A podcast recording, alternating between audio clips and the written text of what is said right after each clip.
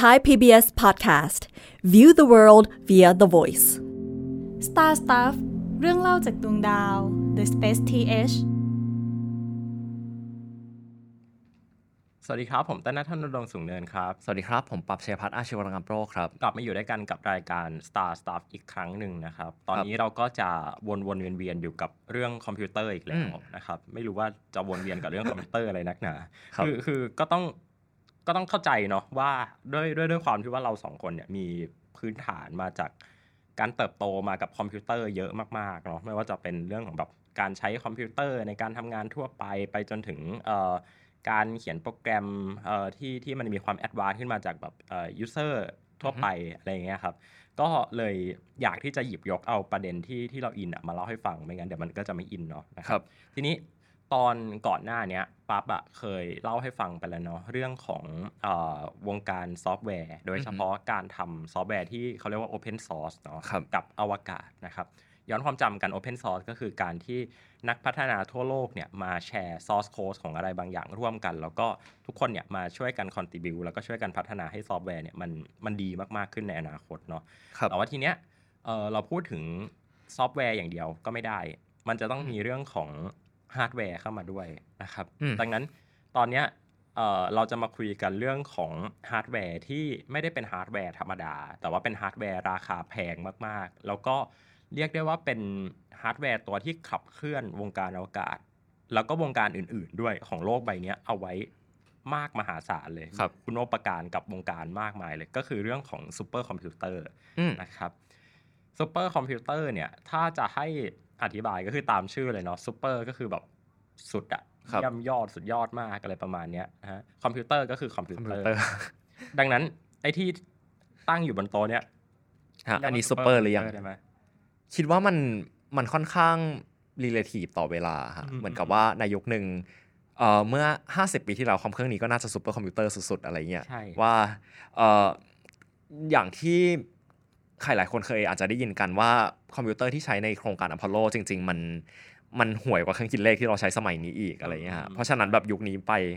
มันก็คือเครื่องเครื่องนี้มันก็คือซูเปอร์คอมพิวเตอร์ได้ดีๆเครื่องหนึ่ง คือถ้าพี่มีทำแมชชีนเนี่ยแล้วย้อนเวลากลับไปเนี่ยแล้วเอาคอมพิวเตอร์เครื่องเนี้ยไป อืม ให้เอ่อคนสมัยนั้นได้ดู อาจจะ ครับ คำนวณเลขให้ดูคำนวณทศนิยมพายให้ดู อืม กดปุ่มปุ๊บ enter ไป 1 วินาทีคำนวณค่าพายได้แบบพันล้านตำแหน่งอะคนในยุคนั้นก็จะแบบกราบไหว้บูชาว่าโอ้นี่มัน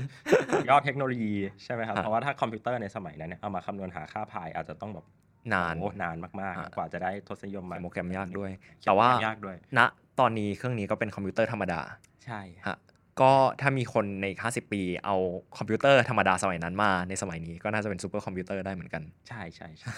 ครับ ก็มาดังนั้นตอนเนี้ยเราจะมาสรุป 2 ประเด็นที่ที่เราอยากจะมาเล่าให้ฟังนะครับ ตอนแรกก็คือเอ้ยซูเปอร์คอมพิวเตอร์กับวงการอวกาศเนี่ยมัน อืม เกี่ยวข้องกันอย่างไรนะครับ มันมีซูเปอร์คอมพิวเตอร์รุ่นไหนบ้าง สเปคเป็นยังไงบ้างนะครับ แล้วก็ในพาร์ทที่ 2 เนี่ยเราจะมาคุยกันนะครับว่าเออแล้วแอปพลิเคชันหรือว่าการใช้งานของมันเนี่ยนะครับมันมันสำคัญแค่ไหนแล้วทำไมเราถึงได้ต้องการคอมพิวเตอร์ที่มันทรงพลังขึ้นน่ะ ครับ ทำไมเราไม่แบบรู้จักพออะว่าแบบพอเพียงเนาะคือ เวลาเราไปซื้อคอมพิวเตอร์กัน เราก็แบบโอ้ยอยากได้สสเปคแรงๆ คอมพิวเตอร์แรง อือฮึ ๆนะครับแล้วทำไมเราไม่แบบพอเพียงสักทีแล้ว efficient หรือว่า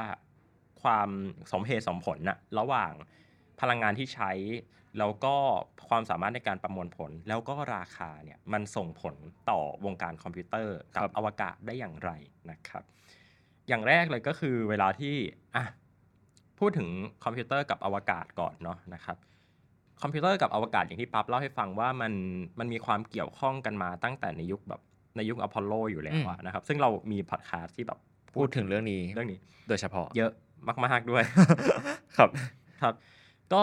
อาจจะขอไทม์สกิปมาปัจจุบันเลยละกันนะครับ อือฮึ ไม่งั้นมันจะกลายเป็นตอนประวัติศาสตร์ของคอมพิวเตอร์อีกตอนหนึ่ง ครับ นะ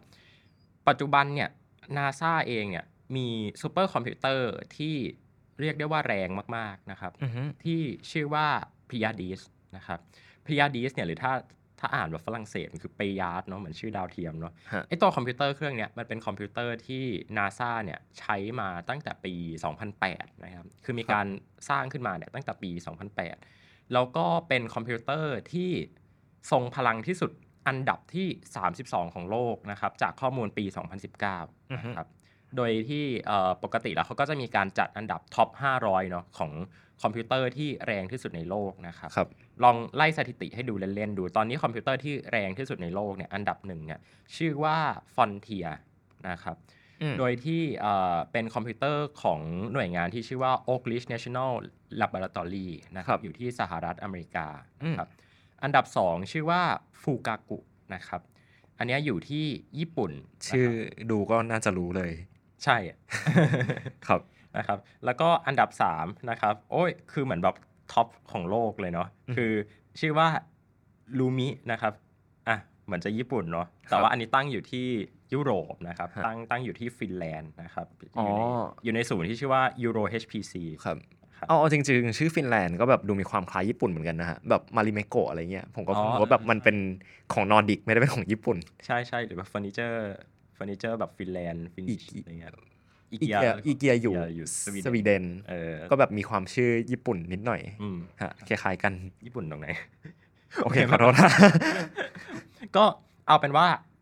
หลายคนน่าจะเห็นถึงความสัมพันธ์อะไรบางอย่าง ระหว่างคอมพิวเตอร์ที่ทรงพลังที่สุดในโลกกับการเป็นประเทศมหาอำนาจเนาะ ครับ คือพอบอกว่าสหรัฐอเมริกาครอบครองคอมพิวเตอร์ที่ที่แรงที่สุดในโลกอะ่ะมันมันดูไม่แปลกใจอะ อืม ใช่ไหมเอ่อแล้วพอบอกว่าเอ้ยเป็นญี่ปุ่นเป็นเป็นเอ่อสหภาพยุโรปอย่างเงี้ย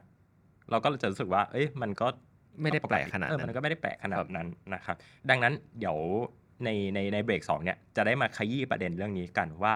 ความสัมพันธ์ระหว่างอำนาจกับพลังการประมวลผลคอมพิวเตอร์เนี่ยมันมันเกี่ยวข้องกันยังไงนะครับแต่ว่าย้อนกลับมาที่ไอ้ตัวอ่า PRDS ก่อนของ NASA นะครับ อันเนี้ยเขาทำขึ้นมาเมื่อปี 2008 นะครับ โดยที่เอ่อปัจจุบันเนี่ยก็ยังมีการใช้งานอยู่นะครับ ตัวคอมพิวเตอร์เนี่ยก็ตั้งอยู่ใจกลางซิลิคอนแวลเลย์เลยนะครับที่ NASA Ames Research Center ในอ่ามลรัฐแคลิฟอร์เนีย ครับ นะครับ โดยที่เอ่อเจ้าคอมพิวเตอร์เครื่องนี้เนี่ยถามว่ามันแรงแค่ไหนนะครับ เวลาที่เขาวัดความแรงของซูเปอร์คอมพิวเตอร์กันเนี่ยเขาจะมีหน่วยที่ใช้ในการวัดเนาะ อืม หน่วยที่เขาใช้ในการวัดเนี่ยก็คือ flop นะครับ flop ย่อมาจากคำว่า floating operation per second ครับ ก็คือใน 1 วินาทีเนี่ยสามารถสร้างเอ่อ operation การการการคำนวณ floating อะ floating คือจะอธิบาย floating ยังไงดี ทศนิย ย ม ศนิยม เออคือทศนิยมนะครับ ก็คำนวณได้ได้เท่าไหร่นะครับ กี่ตำแหน่งในในต่อวินาทีนะครับ โดยที่หน่วยที่เขาใช้เนี่ยก็จะต้องมีการเอาคำอุปสรรคอะมาเติมคำอุปสรรคก็คือเมกะกิกะเทระใช่ไหม เพราะ ค มั รับ นเยอะมาก เพราะมันเยอะมากๆนะฮะ เหมือนแบบเอ่อ หน่วย กิโลเมตรอะไรเงี้ย กิโลเมตร เราก็ไม่เรียกว่าแบบ 42 กิโลเมตร ก็ไม่เรียกว่า 42,000 เมตรอะไรอย่างงี้ เออหรือว่าหน่วยวัดทางทางข้อมูลเนาะเวลา ครั ที่ บ เราแบบเล่นอินเทอร์เน็ตกันเนี่ยความเร็วเราคงไม่ได้บอกว่าแบบ เป็นกิกะไบต์เมกะไบต์ เอลกี่กิกะไบต์ต่อวินาทีกี่ ไม่เรียกเป็นไบต์เนาะ ใช่ใช่ เพราะว่า ไม่รียกเป็นไบต์ด้วย อ่า อืม เพราะว่าถ้าเรียกเป็นไบต์มันก็แบบหลักล้านล้านๆอะไรอย่างงี้ โดยที่คำอุปสรรคที่ซูเปอร์คอมพิวเตอร์ใช้เนี่ยในการวัดหน่วยเอ่อฟลอปเนี่ยก็คือเพทาฟลอป ครับ ปัจจุบันคือคือเป็นเพทาฟลอปแล้วนะเมื่อก่อนก็อาจจะยังเป็นแบบว่า กิกะ กิกะ flop ฟลอปหรือ mega ภาพก่อนนั้นก็เป็นเมกะ mega ฟลอ flop ปเนาะตอนนี้คือเพทาฟลอป ฮะ นะครับเขาให้คะแนนอยู่ที่ 5.95เพทาฟลอปนะครับ อืม ซึ่งอย่าลืมว่าอันเนี้ยไม่ได้แรงที่สุดในโลกนะแรงอันดับที่ที่ 32 นะครับ ครับ ดูอันดับหนึ่งกันดีกว่านะครับ อันดับหนึ่งเนี่ยเขาให้อยู่ที่ 1,100 เพทาฟลอป1,100 อ่ะ 1,100 กับ พันหนึ่งร้อย กับ5 เพตะ จุด5.95 เออ 1,100 เพทาฟลอป ฮะ คือคือไม่ได้ไม่ได้บอกผิดด้วยนะ คือตอนแรกนึกว่าตอนแรกนึกว่าอ่านผิดเหมือนกันนะครับ ครับ คือพอพอไล่ลงมาเนี่ยอันดับสัก 10เนี่ยมันจะลดเหลือประมาณสักแบบ 100ฟลอปแล้วนะครับ แต่พอมาอันดับที่แบบ 30 กว่าๆเนี่ยก็คืออยู่ในหลักหน่วยละก็คือประมาณ 5-6เพทาฟลอปนะครับ อืม ซึ่ง อยากอยากนิยามเพราะเพตะนิดหน่อย ม คือ1เพตาไบต์อะฮะคือ 1,000 กิกะไบต์ เออ เฮ้ เฮ้ ย ยเราลืม ไม่ใช่ ถามให้ฟังนี่หว่า หนึ่ง เออ ผมนับส่วนย์ผิดหนึ่งเพตาไบต์อ่ะแบบหนึ่งเพตะคือหนึ่งล้านกิกะ อืม อย่างเช่นแบบหนึ่งเพตาไบต์คือหนึ่งล้านกิกะไบต์ อืม อะไรอย่างเงี้ยฮะหนึ่งเพตาฟลอปก็คือหนึ่งพัน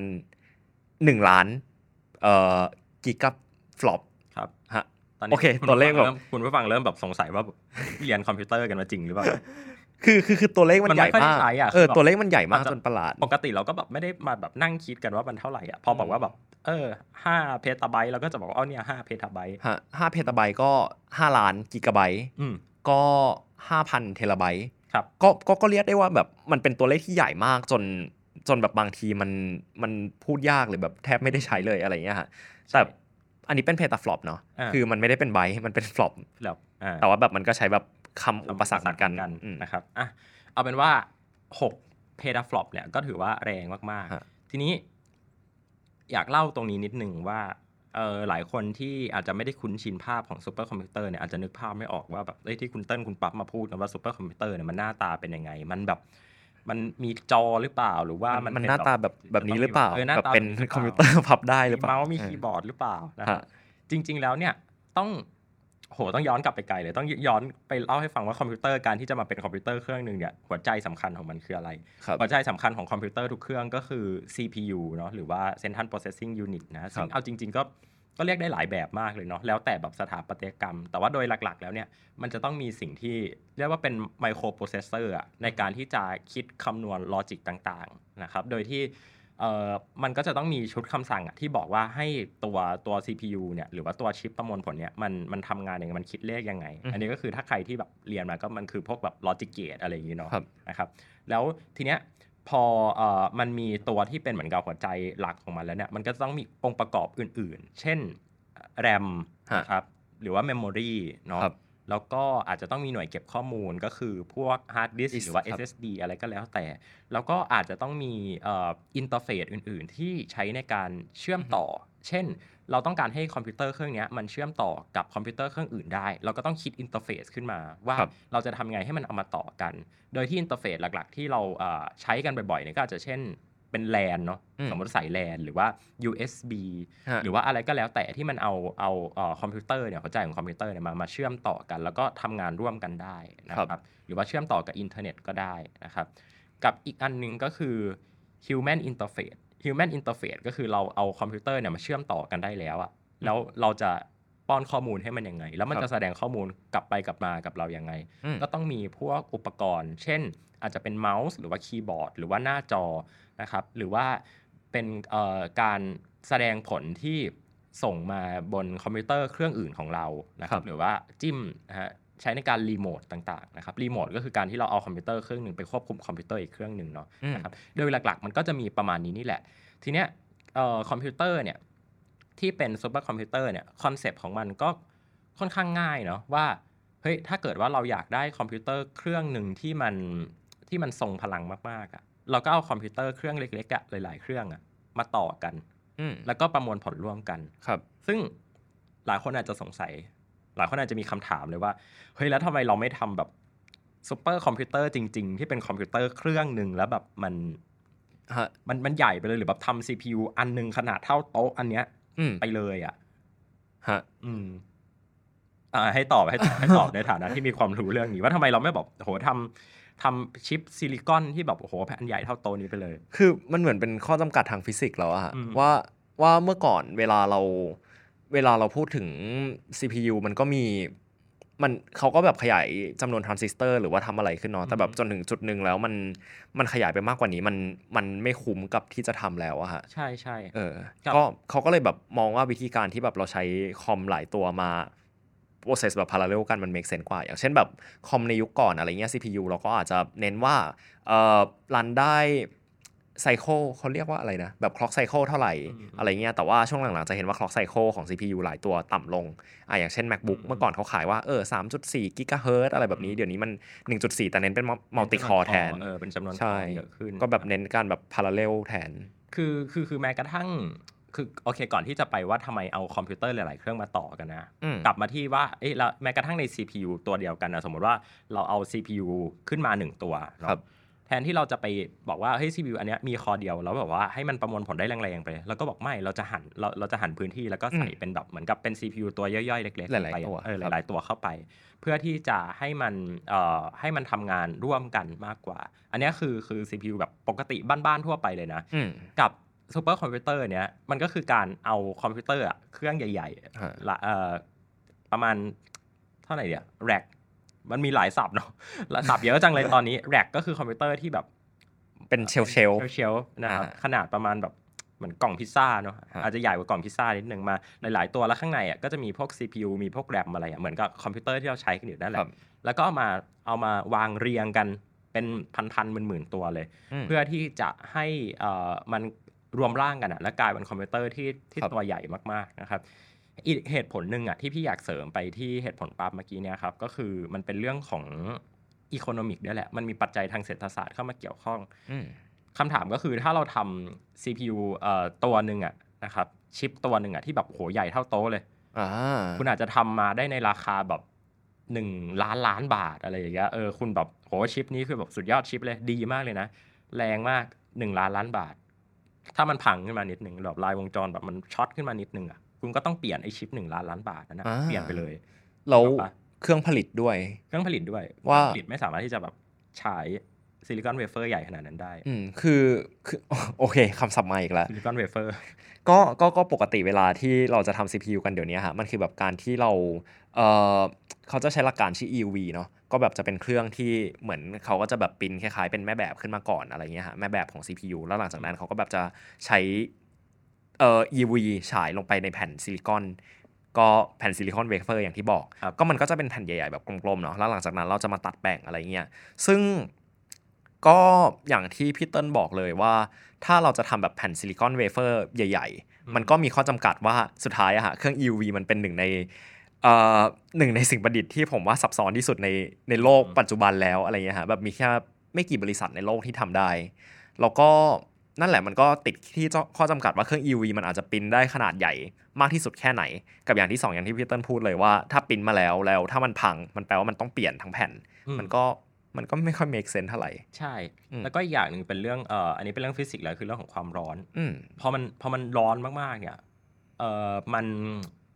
มันต้องใช้พลังงานจำนวนมหาศาลในการคูลดาวน์แล้วถ้ามันร้อนเนี่ยโอกาสเสี่ยงที่มันจะมันจะพังเนี่ยก็ ครับ ก็สูงนะครับ ดังนั้นเราก็เลยแก้ปัญหาด้วยการอ่ะซูเปอร์คอมพิวเตอร์ก็คือการเอาคอมพิวเตอร์แบบขนาดไซส์บ้านๆนี่แหละนะครับ มาต่อต่อต่อกันให้เยอะๆ โดยที่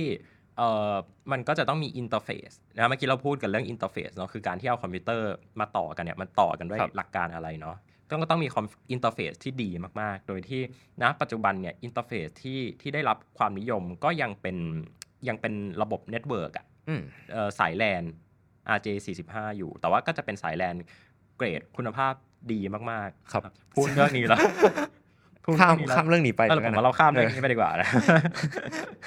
แต่ว่าสายแลนที่คุณภาพดีก็อาจจะช่วยให้เราฟังเพลงเพราะ ขึ้น มั้งก็ ครับ ครับ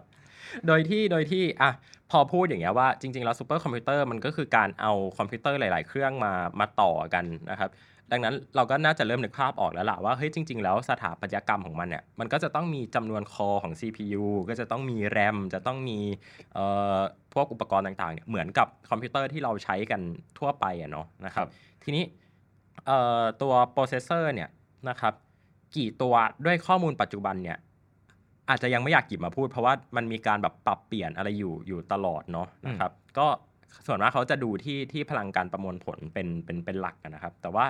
เอ่อถ้าด้วยข้อมูลที่ที่เอามาเนี่ยนะครับตอนน่าจะเป็นปี 2019 มั้งเพราะว่า ครับ อันนี้คือดูจากของ Top 5 Top 500 Top 500 นะฮะ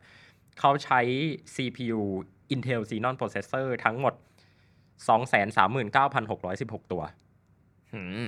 เออ คือซีนอนหนึ่งตัวก็แพงแล้ว นอนหนึ่งตัวก็แพงมากๆ ครับ เอา CPU แบบ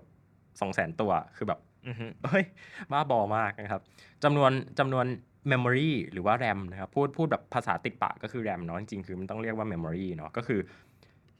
926 เทราไบต์ RAM นะ RAM นะ ไม่ใช่ไม่ใช่ความจุนะ ครับ ไม่ใช่ความจุนะนะครับ อือฮึ ส่วน storage หรือว่าอันนี้คือความจุแล้วคือคือแบบ hard disk อะถ้าพูดแบบง่ายๆ hard disk SSD อะไรเงี้ยนะฮะก็คือ 29 เพตาไบต์ ฮะ 29 เพตาไบต์ คือคือคือมันใหญ่มากเลยนะฮะ คือคือมันแบบ มัน แบบ ยี่สิบเก้ามันคือแบบสองหมื่นเก้าพันเทราไบต์ ใช่ อ่า อืมเพราะว่าเพราะว่าเวลาที่มัน อันนี้คือเดี๋ยวกระโดดไปการใช้งานนิดนึงเนาะเพราะว่าเวลาที่เราใช้งานเนี่ย เราคงไม่เอามาแบบโป เซสไฟล์อะไรที่มันแบบเล็ก ๆ อยู่แล้วล่ะ เอามาใช้ Photoshop ใช่ไหมเอามาแบบใช้ Photoshop คือแบบคุณมี CPU แบบ 2 0 0แสนกว่าคออย่างเงี้ยนะครับนี่ซึ่ง2 0 0แสนนี่ไม่ใช่ 2 0 0แสนกว่าคอด้วยนะ นี่คือ 2 0 0แสนกว่าตัว แล้วแต่ละตัวก็มีคอย่อยไปอีก มีเทรดย่อยไปอี อื ก อหือ นะครับ โอ้โห สับมาเต็มตอนนี้อ่ะระบบปฏิบัติการที่ใช้เป็นเอ่อซูซี่นะครับ ก็เป็น distribution หนึ่งของ Linux เป็น Linux นะครับ ก็ Linux ก็เป็นระบบปฏิบัติการหนึ่ง อืม มองมองภาพไว้คล้ายๆ Windows กับ Mac อะไรอย่างเงี้ยฮะ ครับ อืม ก็ที่เหลือก็จะไม่มีอะไรแล้วนะครับ ทีนี้ไปที่การใช้งานกันบ้างดีกว่าว่าแบบเฮ้ยทำไมนาซาต้องแบบมีคอมพิวเตอร์แรงขนาดนี้ด้วยนะครับ ครับ การใช้งานเนี่ยเขาระบุเอาไว้ว่า NASA เนี่ยใช้ไอ้ตัวคอมพิวเตอร์ตัวเนี้ยนะครับในการทำเอ่อสิ่งที่เรียกว่า อันนี้คือยกตัวอย่างอย่างหนึ่งนะ ในการทำสิ่งที่เรียกว่า CFD หรือว่า Computational Fluid Dynamics ซึ่งเราจะได้ยินคำนี้กันบ่อยมากนะครับ CFD เนี่ยมันคือการที่พูดง่ายๆคือทำซิมูเลชันน่ะทำซิมูเลชันที่เกี่ยวข้องกับของไหล เช่น NASA ต้องการจะทำจรวดนะฮะทำจรวดรุ่นใหม่ สมมติออกแบบจรวด SLS นะฮะ Space Launch System รุ่นใหม่มาเนี่ย ครับ ก่อนที่จะเอาไปผลิตจริงเนี่ยหรือว่าเอาไปเข้าอุโมงค์ลมเนี่ย อืม ก็จะต้องมีการทำซิมูเลชันก่อน โดยที่การทำซิมูเลชันนั้นน่ะมันก็จะต้องใช้คอมพิวเตอร์ในการประมวลผล ครับ นะครับก็จะต้องมีการเก็บตัวแปรข้อมูลอะไรต่างๆ ใส่ argument ใส่ variable อะไรต่างๆ ลงไปนะครับ ครับ แล้วการประมวลผลของมันเนี่ยเขาจะคิดในหน่วยแบบอาจจะหลักวินาทีหรืออาจจะหลักย่อยของวินาทีลงไปอีก แล้วเก็บข้อมูลว่าในวินาทีที่ 0.1 ครับ จรวดจะโครงสร้างเป็นแบบนี้ โดน อืม ลมปะทะที่จุดนี้นะครับ วินาทีที่ 0.2 จรวดจะเป็นอย่างนี้ ไปเรื่อยๆนะครับ คือบางทีมันดูอาจจะไม่ได้ยากขนาดนั้น แต่ว่าจริง ๆ มันยากมาก มันยากมากอะ่ะ มันเหมือนแบบอ่ะถ้าพูดง่ายๆ คือให้เราคำนวณเลขใหม่อ่ะ อืม แล้วแบบอ่ะสมมติว่าเรามีเขาเรียกว่าเขาเรียกว่า point เนาะเอ่อจุด point ที่เราต้องการจะคำนวณอะสมมติว่าเรามี 2 ล้าน point สมมติว่าอาจจะหลวดโหขนาดใหญ่มากเลย เราเราพอดว่าสองล้าน point นะครับ แล้วแต่ละ point อะมันก็จะต้องเอาไปเข้าสมการ อือฮึ ที่สมมติลมมาปะทะ ลมแต่ละจุดแต่ละตำแหน่งแกน x แกน y แกน z มันเป็นมันจริง ๆ มันเป็นฟิสิกส์ที่ ถ้าพูดง่ายๆคือมันคือฟิสิกส์ที่เราเรียนกันในชั้นมัธยม นั่นแหละ หรือว่าเราเรียนกันในมหาลัยนั่นแหละ แต่ว่าเราไม่เอามือมาคิดอะ อือฮึ คือคืออธิบายอย่างนี้ดีกว่าว่า เวลาที่เราแบบได้โจทย์ฟิสิกส์มาคิดอะแล้วเราเราแบบคิดมือคิดมือกันเนาะคิดมือคิดมือคิดมือปุ๊บปุ๊บปุ๊บมันมันเป็นสิ่งที่ซิมพลิฟายมากๆคือมันถูกทำให้ง่าย เพื่อให้คำนวณด้วยมือได้ แต่ในการใช้งานจริงอะสมมติเราจะต้องการจะออกแบบจรวดออกแบบเครื่องยนต์ยานอวกาศอย่างเงี้ย มันไม่สามารถที่จะบอกว่า เอ้ย ก็คิดมือง่าย ๆ ก็ได้ ก็เอาไปเอาไปทดสอบจริงก็ระเบิด ฮะ ไม่เป็นไร ไม่ได้เนาะนะครับ อันนี้คือคือตัวอย่างหนึ่งนะครับ อีกตัวอย่างหนึ่งก็คือการคำนวณที่มันเกี่ยวข้องกับเอ่อที่มันเกี่ยวข้องกับวงโคจรต่างๆเนาะเอ่อค้นเออ p t i m i z e วงโคจรจะไปดาวอังคาร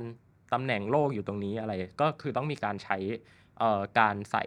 ข้อมูลตัวแปรที่มันเกี่ยวข้องกับ ครับ วงโคจรเข้ามานะครับ ถ้าใครที่ดูภาพยนตร์เรื่องเดอะมาเชียนเนาะ ก็จะมีฉากเอ่อตัวละครหนึ่งอะเข้าไปนั่งในในห้องซูเปอร์คอมพิวเตอร์นะ อื ฮะ ม แล้วก็แบบต่อ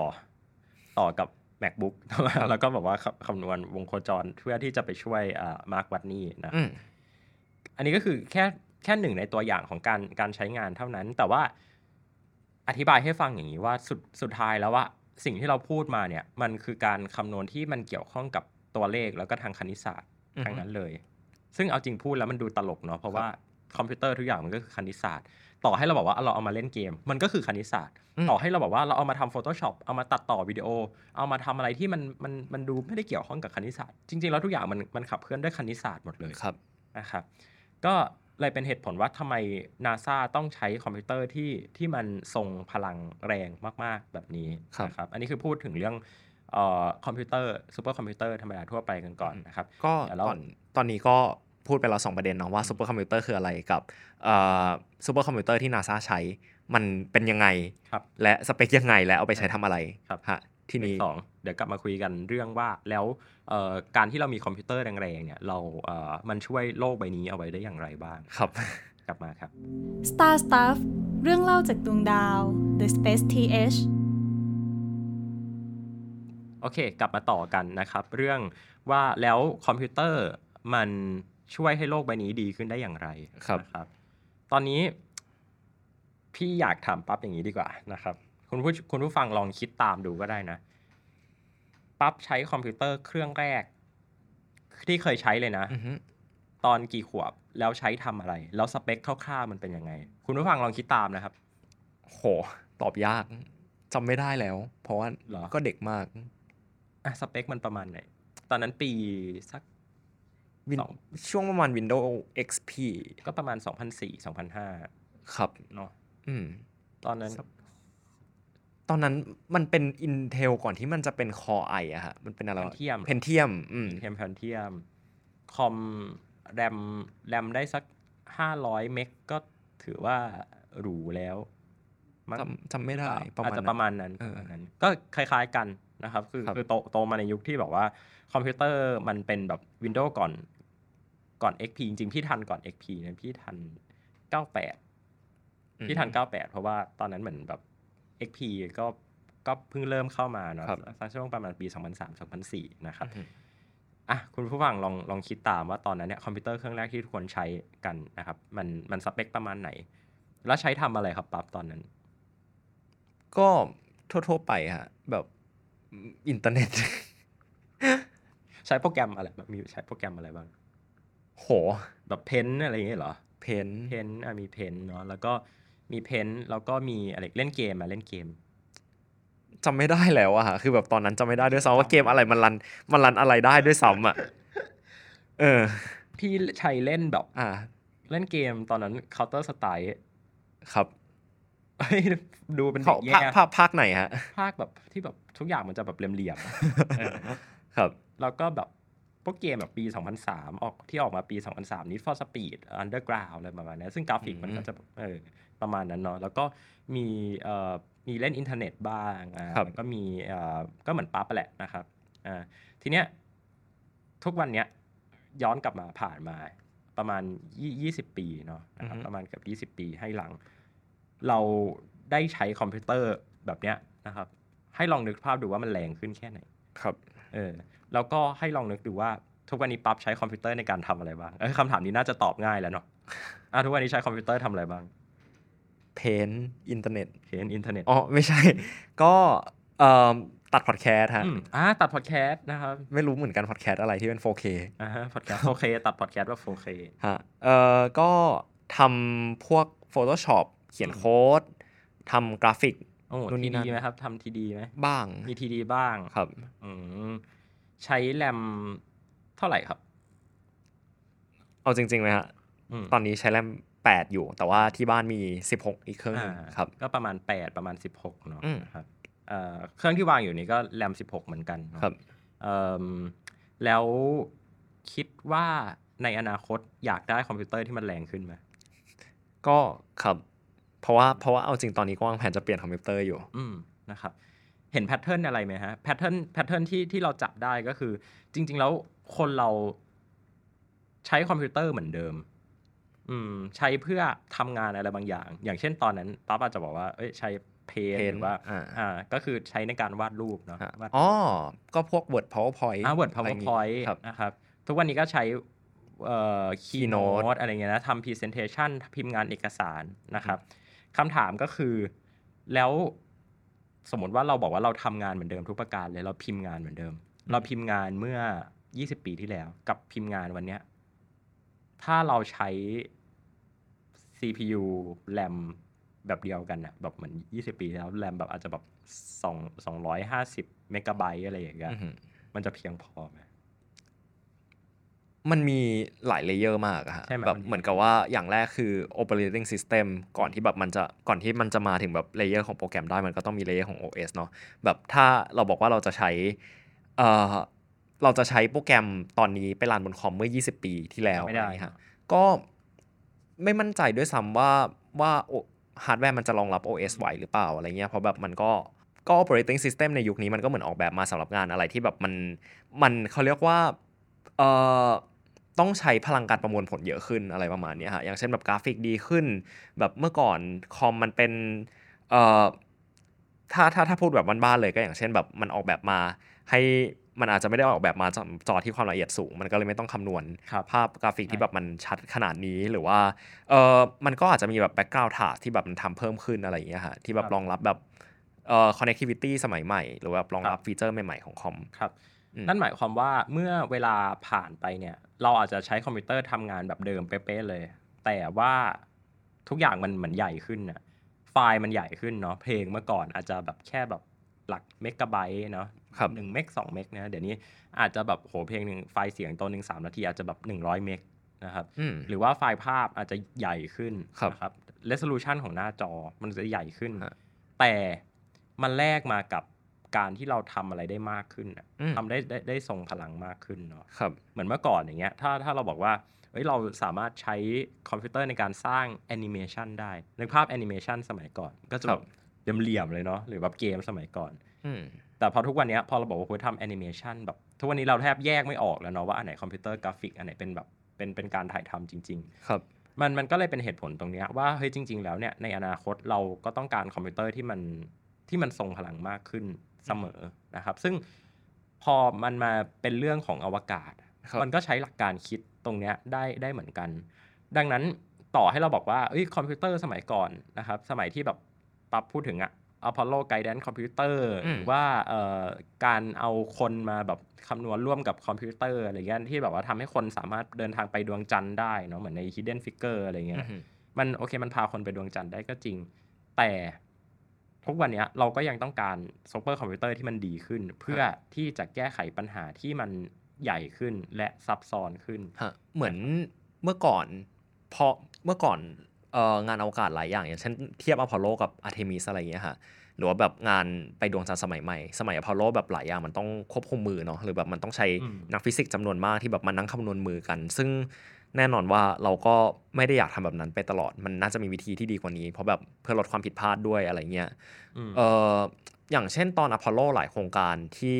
มันก็เจอปัญหาว่าคอมพิวเตอร์โอเวอร์โหลดอย่างอพอลโล11 ก็คอมพิวเตอร์โอเวอร์โหลดทำให้แบบ อืม เออมิชชั่นเกือบต้องโดนอบอร์ด ครับ แล้วแบบโชคดีที่เนลอัมซองกับบาซาลดินเขาแบบแก้ปัญหาหน้าสถานการณ์แก้ปัญหาหน้างานได้ฮะมันก็เลยแบบเออก็จัดการปัญหาตรงนี้ไปได้ เพราะฉะนั้นมันคือสิ่งที่เราไม่อยากให้เกิดขึ้นกับงานสมัยเนี้ยฮะ ครับ ก็เออซึ่งมันก็เปิดมันก็เปิดแบบความเป็นไปได้ใหม่ๆ เยอะมาก อย่างเช่นแบบการลงจอด High Precision ที่เราเล่าไปเรื่องตอนสลิม อืม ที่ถ้าใช้แบบคอมพิวเตอร์เมื่อ 50 ปีที่แล้ว มันก็น่าจะแทบเป็นไปไม่ได้เลย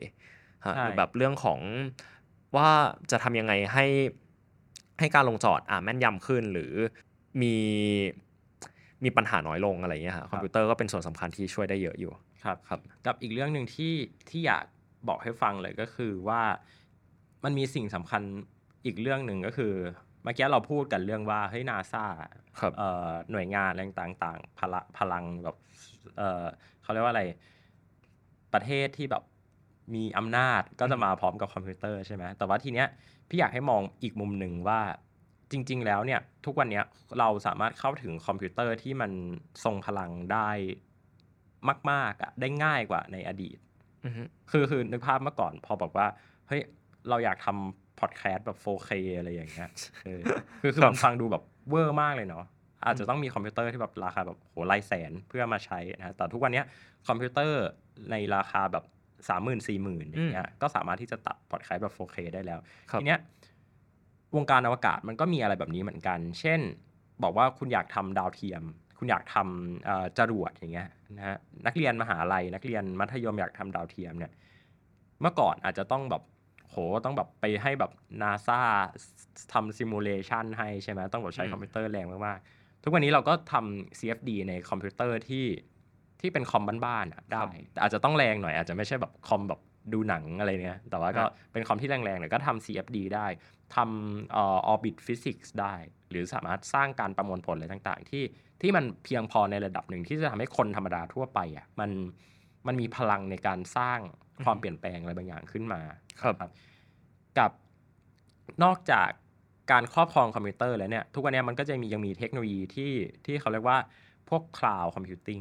อืม คลาวด์คอมพิวติ้งก็คือมีคอมพิวเตอร์ทรงพลังมาก ๆ ตั้งอยู่เครื่องหนึ่ง ครับ แล้วเราก็แบ่งแบ่งแบ่งกันใช้ จ่ายเงินตามที่ตัวเองใช้ เราไม่ต้องไปไปครอบครองตัวคอมพิวเตอร์ทั้งก้อนมา เพื่อแบบบางทีเราอาจจะแค่อยากคำนวณด้านฟิสิกส์สมมติว่าพี่อยากทำจรวด พี่อยากใช้การคำนวณแบบเนี้ยแค่หนึ่งวัน อือหือ แต่ถ้าพี่ต้องแบบไปซื้อคอมพิวเตอร์แบบโหซื้อซูเปอร์คอมพิวเตอร์มาไว้ที่บ้าน อาจจะแบบหัวเสียเงินแบบหลายพันล้านเนาะแต่พี่สามารถที่จะใช้เงินแค่หลักไม่กี่พันบาท แล้วก็ซื้อซื้อเวลาในการเข้าไปใช้งานซูเปอร์คอมพิวเตอร์ได้นะครับ ก็พวกระบบคลาวด์ต่างๆนะครับ ไม่ว่าจะเป็น Google Cloud Amazon AWS เอ่ออ ม อะไรต่างๆเนี่ยที่ที่เรามักจะได้ยินกันเนี่ย ก็มันก็เข้ามาช่วยเสริมพลังให้กับคนธรรมดาทั่วไปอย่างเราๆเนี่ย ในการที่จะทำงานที่มันซับซ้อนได้ ครับ นะครับ ดังนั้นสิ่งที่พี่อยากจะสรุปในตอนนี้เนี่ยว่าเอ้ยแล้วซูเปอร์คอมพิวเตอร์มันมีความสำคัญยังไง แล้วเรามีคอมพิวเตอร์แรงๆกันไปทำไมเนี่ยนะครับ อือฮึ อย่างแรกเลยก็คือ มันช่วยให้มนุษย์อะสามารถแก้ปัญหาที่มันซับซ้อนมากขึ้นได้ อืม นะครับสามารถไปอวกาศได้อย่างไกลขึ้นฉลาดขึ้น และ efficient มากขึ้น ค อ รับ ย่างที่ปั๊บยกตัวอย่างมาเรื่องของการทำ low trust optimization เนาะ อ่า นะครับแล้วก็อย่างที่สองเลยก็คือจริง ๆ แล้วเราทุกคนน่ะต้องการคอมพิวเตอร์ที่มันแรงขึ้นอยู่แล้ว ครับ นะครับแล้วอนาคตคอมพิวเตอร์อะมันมีแต่จะแรงขึ้น อืม มันมีแต่จะแรงขึ้นแล้วก็แล้วก็ทำให้มนุษย์อะสามารถที่จะใช้ในการสร้างสรรค์สิ่งต่าง ๆ ในอนาคตได้มากขึ้น ครับ อย่างเช่นอ่ะอย่างเราทั่วไปอย่างเงี้ยที่บอกว่า เอ้ย เราสามารถไปใช้พวกคลาวหรือว่าสามารถจ่ายเงินแบบจำนวนไม่ต้องเยอะมากเพื่อไปใช้เอ่อการประมวลผลแล้วก็คำนวณทางฟิสิกส์อะไรที่มันอาจจะนำไปสู่การสร้างจรวดหรืออะไรก็แล้วแต่ของพวกเราได้เนี่ยนะครับ ก็เป็นเรื่องราวที่อยากเอามาเล่าให้ฟังนะครับ ในประเด็นของซูเปอร์คอมพิวเตอร์นะครับว่า ครับ มันมีอิทธิพลกับชีวิตของเราและการสำรวจอวกาศอย่างไรบ้างในตอนนี้นะครับ สำหรับใครที่อยากติดตามฟังรายการ Startup Podcast นะครับ มาดูว่ารอบหน้ามันจะมีอะไรที่เกี่ยวกับคอมพิวเตอร์มาอีกบ้างนะครับ ครับ มาหลายประเด็นเลยเนาะนะครับ ก็สามารถติดตามฟังเราได้นะครับ ผ่านทางช่องทางพอดแคสต์ที่ทุกคนกำลังฟังอยู่ตรงนี้นะครับ แล้วก็เว็บไซต์ไทย PBS Podcast นะครับ แล้วก็เรามีพอดแคสต์ที่เป็นวิดีโออยู่บน YouTube ด้วยนะครับ สามารถมาติดตามรับฟังรับชมกันได้นะครับสำหรับตอนนี้ผมเต้นนัทนนท์ดวงสงเนินครับ ผมปั๊บชัยพัฒน์อาชวรังรับโลกครับ ลาคุณผู้ฟังทุกคนไปก่อนสวัสดีครับ สวัสดีครับ Star Stuff เรื่องเล่าจากดวงดาว The Space TH